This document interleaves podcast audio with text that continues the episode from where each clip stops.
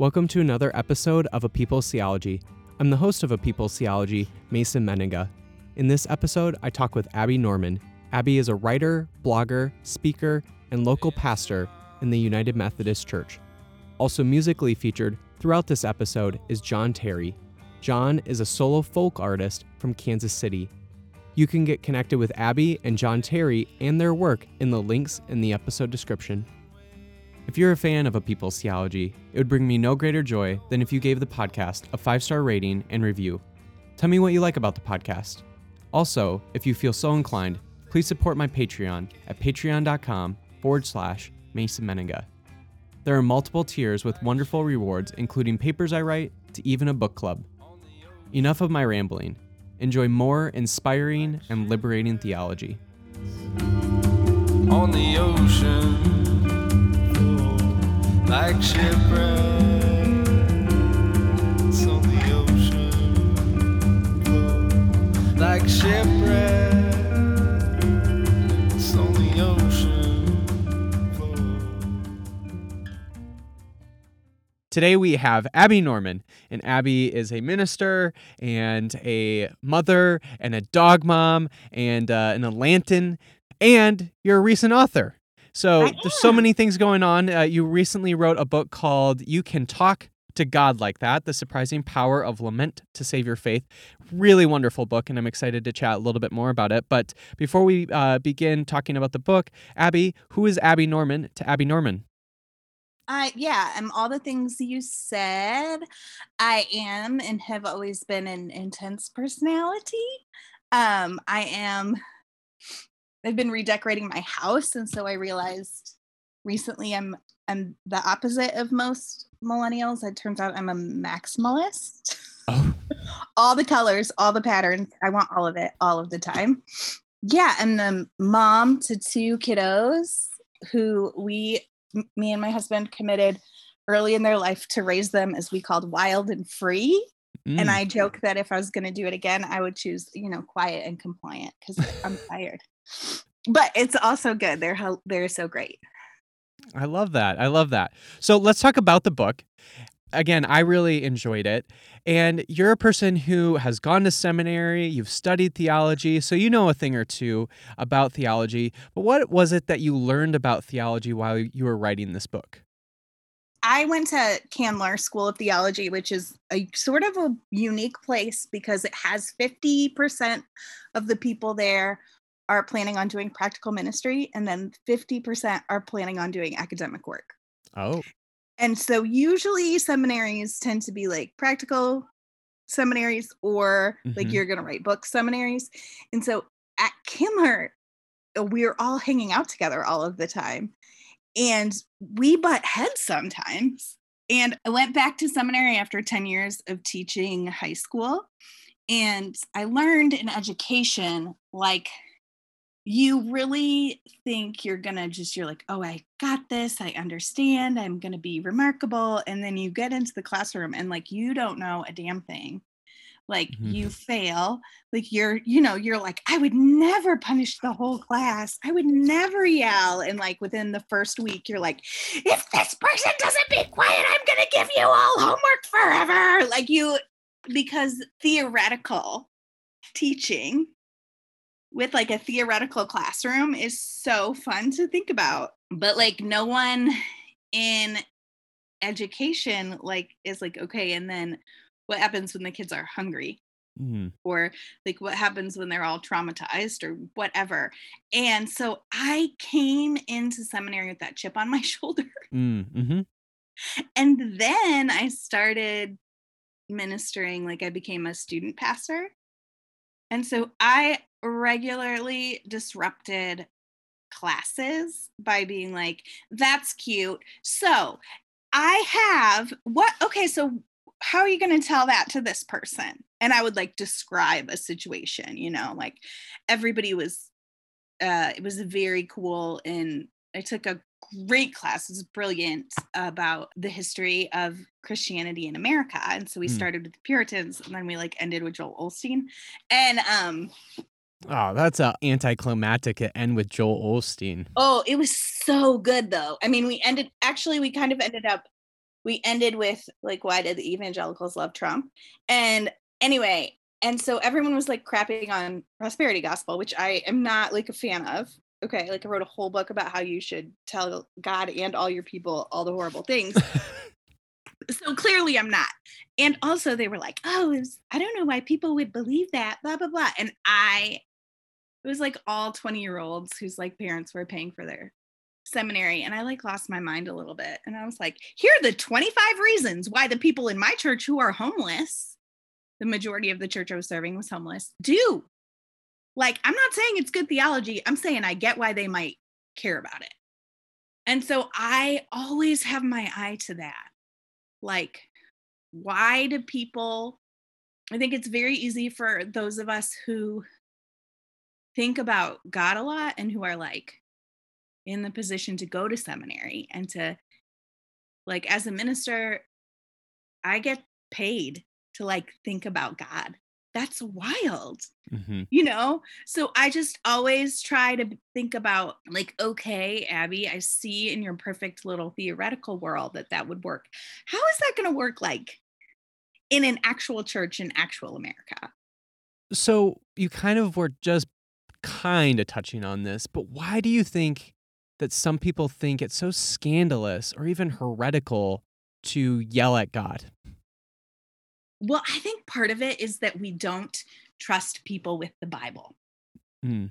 Like, we really don't trust people with the Bible. Like, I love preaching Acts, and I'm always like, oh, I'll preach it heavily in the Pentecost during like Pentecost, and I'm always like, you guys, this stuff is wild because it is wild. Like, this stuff in there is nuts, and we don't trust people with it. We sanitize it you know like we are so good at being like because i i think that and i think that's about control it's like people feel a lot safer in an environment where like God is in control and God does that through the church and here are the rules and if I just stay in the boundaries like nothing bad will happen.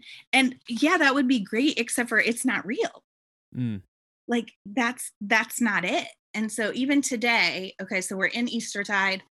So everyone always is like Eastertide, resurrection, practice resurrection, live into the resurrection, woohoo, which yes, is great, except for every single time so far that Jesus shows up to people during Eastertide, they are a disaster.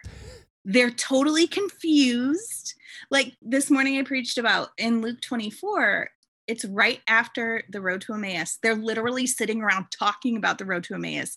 Jesus shows up again and they're like, oh my God, it's a ghost, which I love. Because, like, I think, and I th- just think American Christianity has been like, it's Easter tide, so resurrection, so just practice that.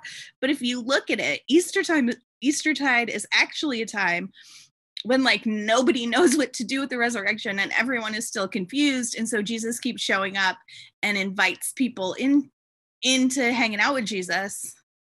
And then they're still kind of confused, but mm-hmm. they get to eat with him. And I just think like, oh, that's the you know, coming out of Corona, that's the church we need. That's like, I don't, I don't know. Mm-hmm. I hope mm-hmm. Jesus shows up. I hope he's not a ghost. Okay, guys, let's be scared together until Jesus comes. Mm. But that isn't like, that's not sexy. Like, how do you advertise that?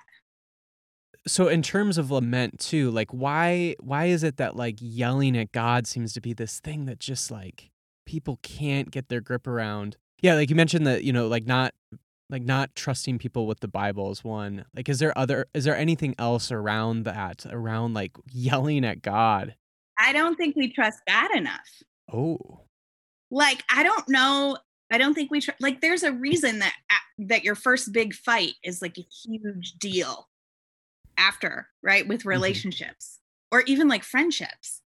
Like there are friendships that I've had where we have like had a major disagreement and then it was like, oh, we can recover from that. Like I can trust her even though we fight.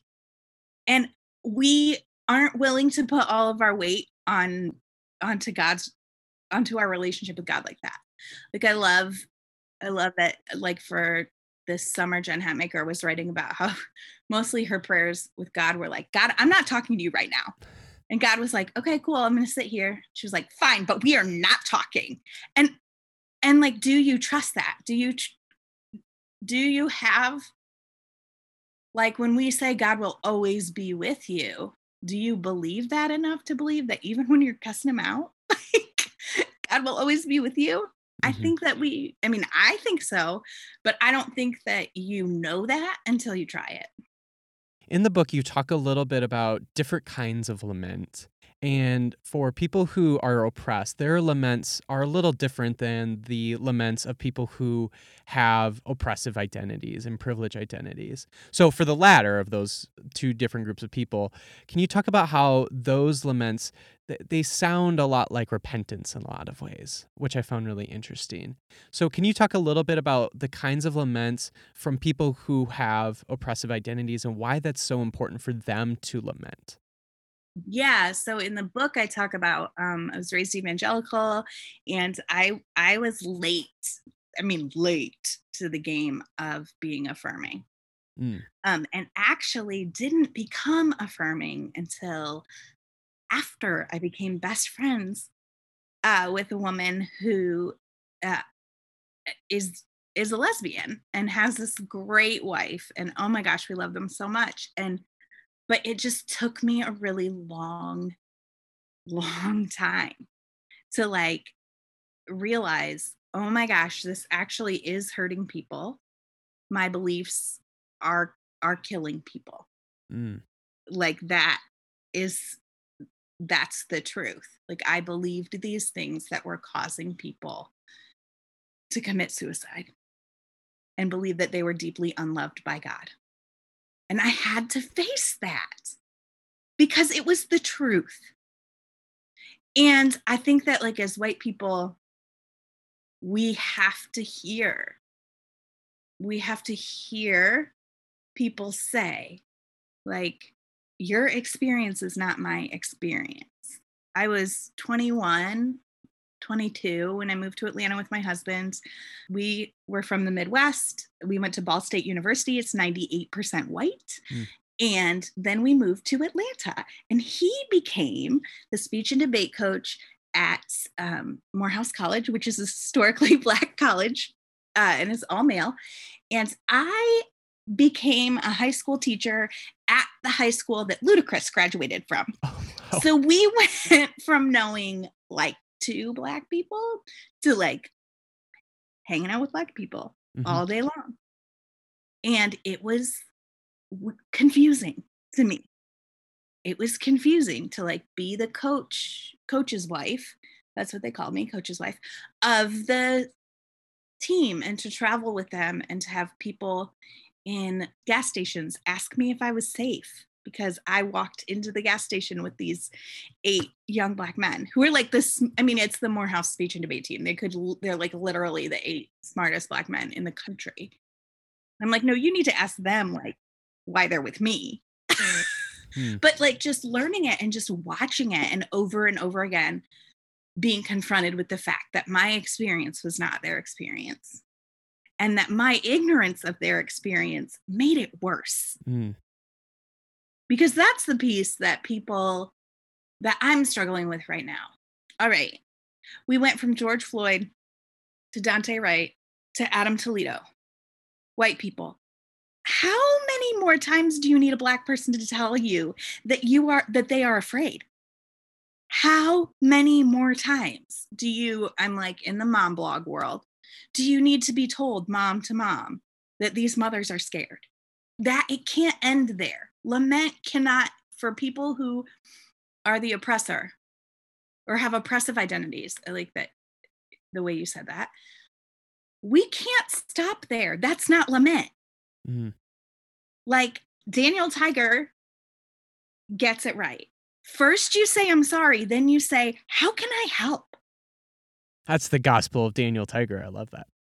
Man, you want to talk about, I mean, because, you know, all of Daniel Tiger's stuff is built on Mr. Rogers, Right. who was a Lutheran pastor. But, like, yeah, first we say, I'm sorry. Then we say, How can I help? And, and lament is both. The reason why I also asked that is, and you're touching on this, is what I love about lament is it seems like this first step. It's clearly not the last step, but it's a really good, important first step. Uh, Reverend Lenny Duncan talks about uh, if we're going to get to this idea of racial reconciliation, we first need reparations and repentance before we get to reconciliation. And it feels like lament is one of those really important steps for people who have oppressive identities for us to get to that point of reparations and then eventually reconciliation. Well, and it's a matter of admitting, right?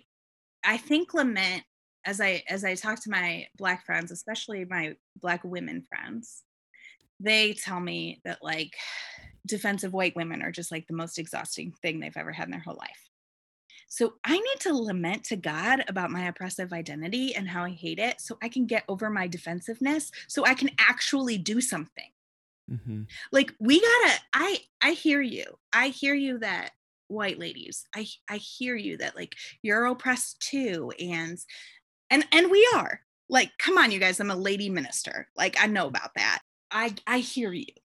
I hear you that you feel sad and that you personally don't think you've done anything and blah blah blah blah blah. Okay, well you and Jesus need to work that out so that you can go do actual work to actually bring resurrection into this world. So we've been talking a little bit more about the laments from more of the place of people who have oppressive identities. But you also talk about in the book about the laments of people who are oppressed. And I really think that those laments can change the world. Uh, I live in the Twin Cities, and just last week I was at Daunte Wright's vigil, and that vigil really was just a number of prayers of laments from his family and, and local clergy. And I remember thinking to myself, I was as I was listening in and was at that vigil, was that these prayers of lament can really change the world. This really could change the world. So, Mhm. can you talk a little bit about how those kinds of prayers of lament can change the world? Yeah, I mean, that is the most consistent prophetic work of the Bible. Mm. Is like the oppressed people going into public spaces and saying, and this is what I think is powerful about this, and, and also has been what's powerful about social media, is is them going into public spaces and saying, I'm gonna say exactly what hurts me, how it hurts me, why it hurts me, so that you can't say that you didn't know. You know, like if you live in America right now and you're like, well, I don't know why Black people would be afraid of the police, it's like, okay, that's not true. You can say, I didn't feel like doing anything about it, but you can't say, oh, I didn't know. Right. I had no idea. And I ignorance is such a white cop out. Mm-hmm. It they we love it, especially white women. Like it's I was shaken to the core and also saw myself in when the Daunte Wright's killer, Kelly Porter, right? Is that her name? E- that sounds I right. I think it is. When she was like, "Oh, it was an accident. I thought it was the taser." And in Mm. that, I saw every white woman that I've seen try to get out of of saying, "I'm sorry." Well, I didn't mean it. Well, it was an accident. And I think the oppressor loves loves that cover. Like I didn't mean it. It was an accident. I didn't know. No one told me. Oops. Yes. Like I can't be held responsible because and then there's just like a whole litany of like it was an accident, I didn't know, nobody told me, I didn't I didn't interact with those people, I didn't live in that neighborhood, blah blah blah blah blah. Public lament me takes that away from us. And I think it's why people hate it. And I think that's why they call it divisive and angry and all the things that they call it because what it is is stripping us of our excuses.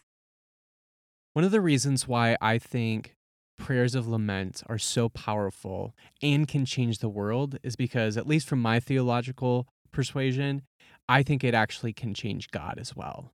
So I'm Oh, really interested in process theology. So I'm really curious because I think that God is truly affected by our prayers, especially by our prayers of lament.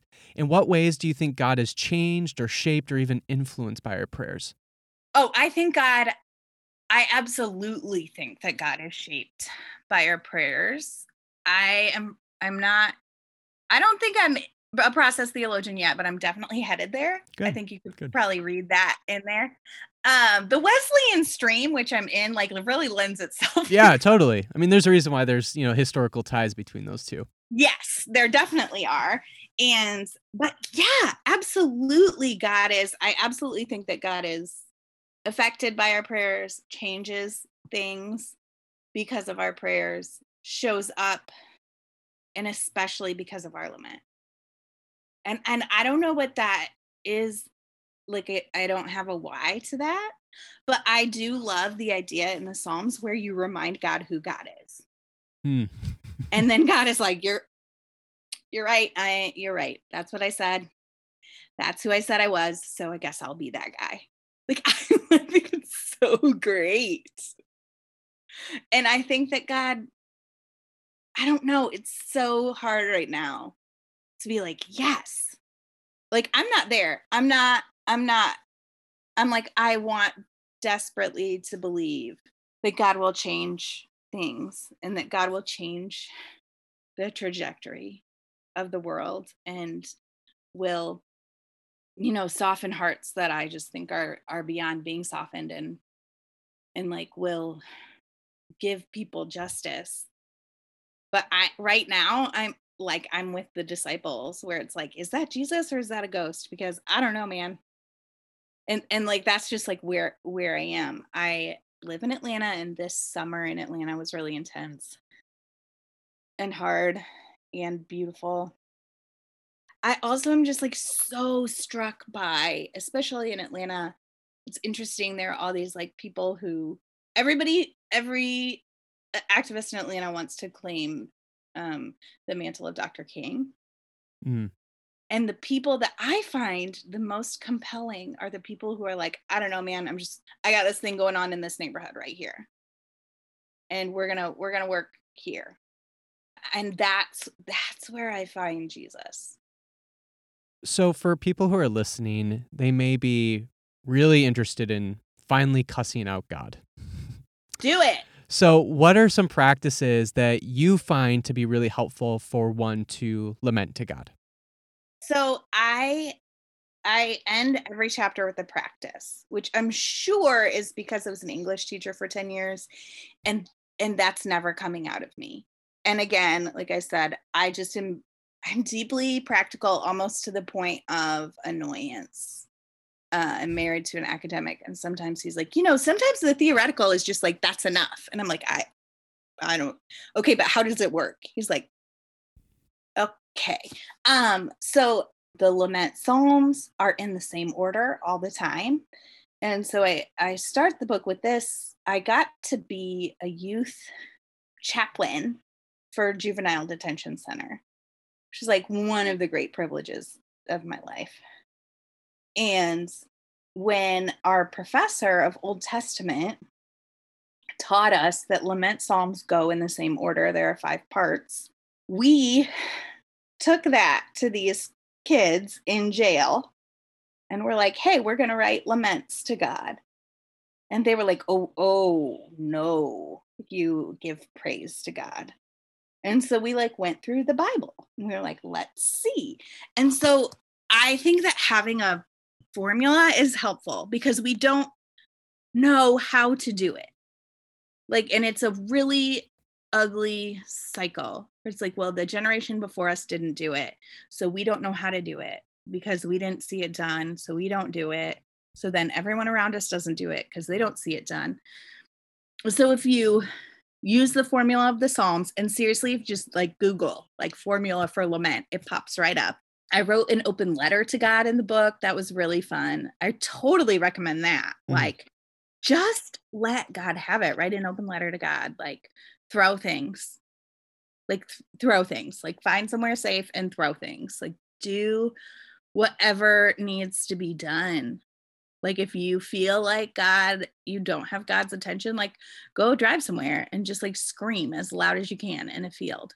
Be like, are you even listening to me? Like whatever needs to be done, it's allowed. Because if you look at like what the Old Testament prophets did to get God's attention, like, are you gonna lay naked in the middle of the city for six months and then flip over to the other side so everyone can see your sores? Because that's biblical.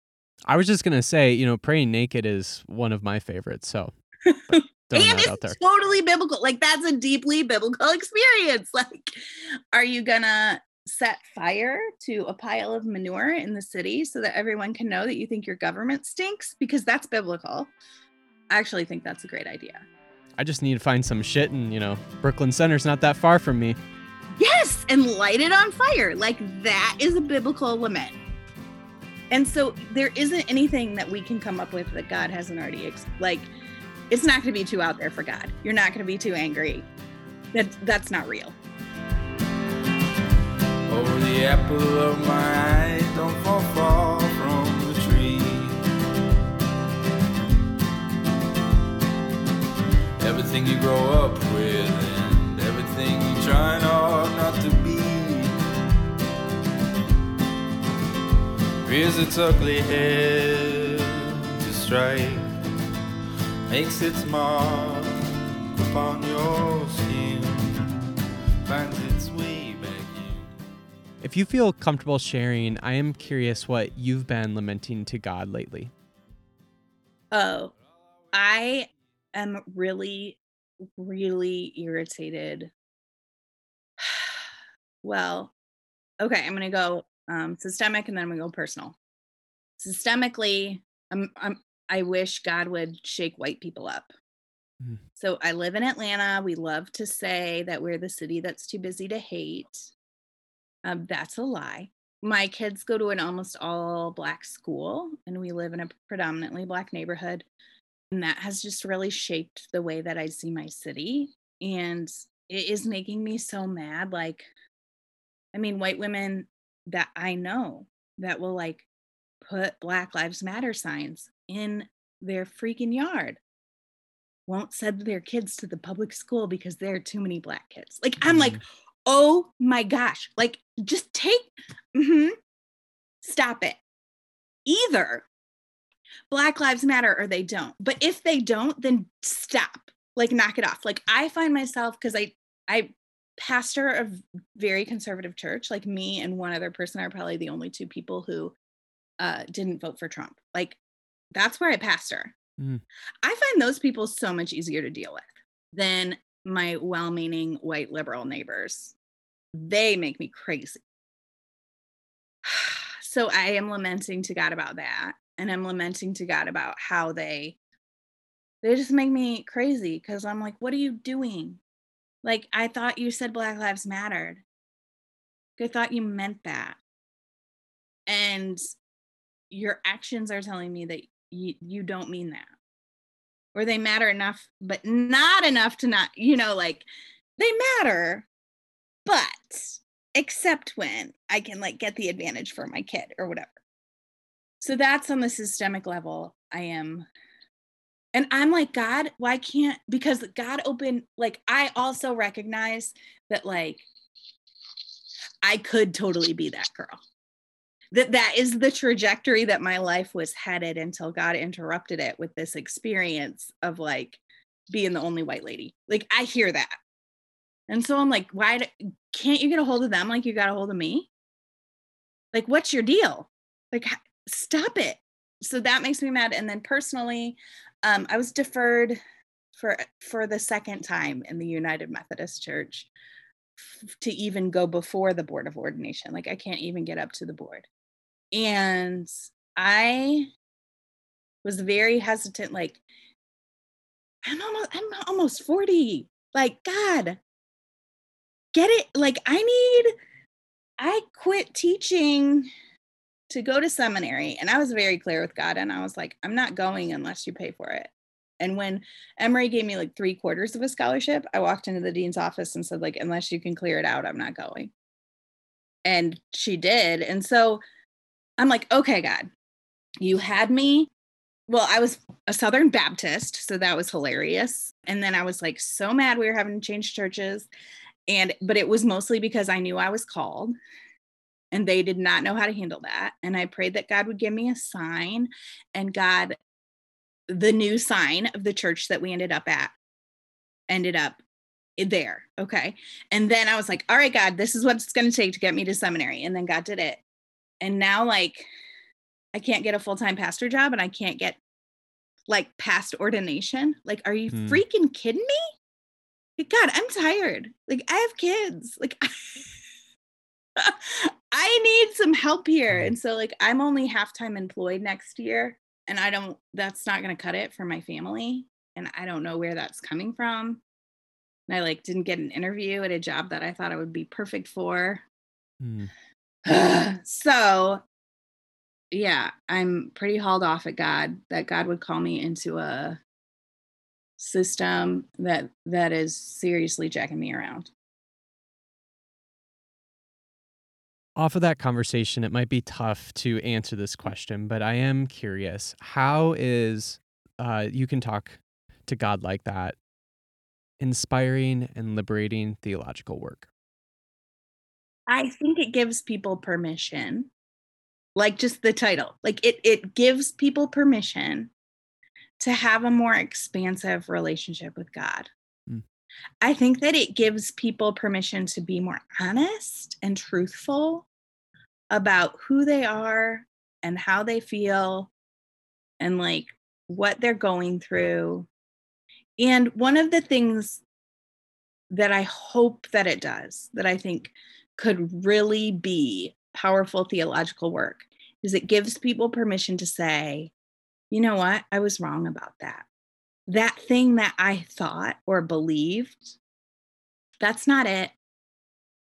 And it hurt people. And I'm sorry. And how can I make it right? Like, we're so, it's amazing to me how we can, in one breath, be like, God loves you no matter what. And then in the other breath, just like go after somebody because their theology is different than ours. Like, I, I, I has pastoring in places where we are not on the same page theologically. And then I still invite them to the table and then they come. And then we're like, break bread together. That's amazing. And I want more of that. But if we're going to get more of that, then we have to be able to say, like, I think that I'm right and I'm trying the best I can. But if I'm dead wrong, then God loves me anyway. And if we had theological fights that started like that, I think that they would be totally different. So before we started uh, recording, I told you how much I love this book cover. And you said that there is an incredible book cover story you have to tell me. So here's your chance, Abby. Tell me about this incredible book cover story. Okay. So I was like, when we started talking about the cover, they were like, we want your face on it. I was like, no. They were like, no, no, no, we want your face on it. And I was like, dude, I don't know if that's a good idea. And they were like, trust us. We are the book people. And I was like, okay. So I called my friend and she shot all these great pictures of me in the pulpit and and then there were like funny ones where I was like had my hair like hands and prayer hands but like one of them was like flicking off God. I like really liked that one. That needs to be your new Twitter profile picture, by the way. Isn't that good? That's great. Isn't that, I thought it was so smart. I was like, hey, this is funny. And my, you know, the people were like, oh, mm-mm. Eh, or like me, like rolling my, I'm like praying. And I was like behind, there was a stained glass window behind me, but I was like rolling my eyes. Like I had all of these different ideas. So, and she took like all of them. We did serious ones, we did funny ones, blah, blah, blah, blah, blah. And then I sent the file to the people, or rather, I should say, I sent what I thought was the file. because earlier that year, I had around a fire at the Wild Goose Festival with Micah Murray. He and I were just like talking about me being a pastor and how wild that was. And he was like, Oh, you should take photos of yourself, but like like 1950s pinup girl, but also you're in a collar. And I was like, oh my gosh, that's so funny. And so I like, we did that. Like I, I um I like found some vintage clothes to borrow.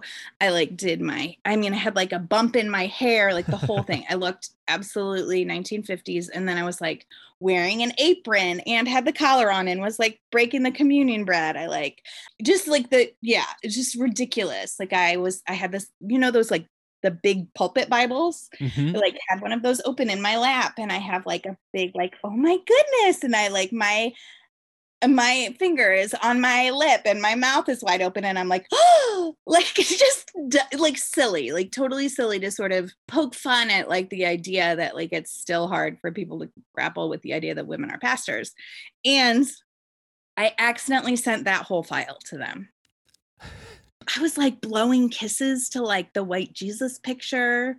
Like they were they were ridiculous. And they didn't say to me like, "Are you sure these are are these what you meant to send?" They were like, "Yeah, great. Got them. Love them." And then a month later, they sent me the file and they were like, "Here's your book cover." And it was me slung over the pulpit with like my back leg up and i'm like i like have my like red fingernails I was wearing fake nails were like like um i was like perched on the pulpit and i was like no! And they were really like yeah we love it. This is great. And i was like no. So then they came up with the other one which is 100% better. But it was really embarrassing and i'm like trying really hard to like name my files better now. Well, I'm I'm just saying if that iCloud folder got leaked, I would be curious to see what kind of crazy ideas you had I'll, going on. I'll send it to you Oh, I would love to. have it i'll send it to you it's ridiculous We Yeah, could maybe use one of them as the graphic for this episode too. if you really want to i'll let you It'd be awesome. It'd be fun. So, last question, Abby. How can listeners get connected to you and your work?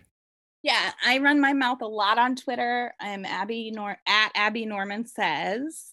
Um, I'm also that on Facebook and Instagram. I have a Substack that I should probably get back to. It's also Abby Norman says. Um, as soon as I get down to one job, then maybe I can do the one job and the writing. But yeah, and I have been told that I am more interactive than most people. So seriously hit me up and I will respond to you. You, yeah, you definitely are interactive on Twitter. Where can uh, listeners get the book? Anywhere books are sold. So if you are boycotting Amazon, you can get it on Barnes & Noble or Indie Books, our bookstore.com. Uh, it is available on Amazon or you can go right to the Broadleaf uh, website. Great. Awesome. Well, it was so great to connect with you, Abby. Again, I really love the book. It's one of those ones that I definitely will be sharing with lots of friends because I think it's that important. So thank you so much for chatting a little bit more about it. Thanks. Sometimes it feels like little pieces of you are a gold. If you'd like to connect with Abby and Jon Terrey and their work, you can find links in the episode description. Thank you again for listening to another episode of A People's Theology. If you liked what you heard, please give the podcast a five star rating and review. Also, please support the podcast at my Patreon at patreon.com forward slash Mason Mennenga. And remember, friends, go and be the theology to the world that inspires and liberates. In my dream, saying this might be hard to hear, but I don't.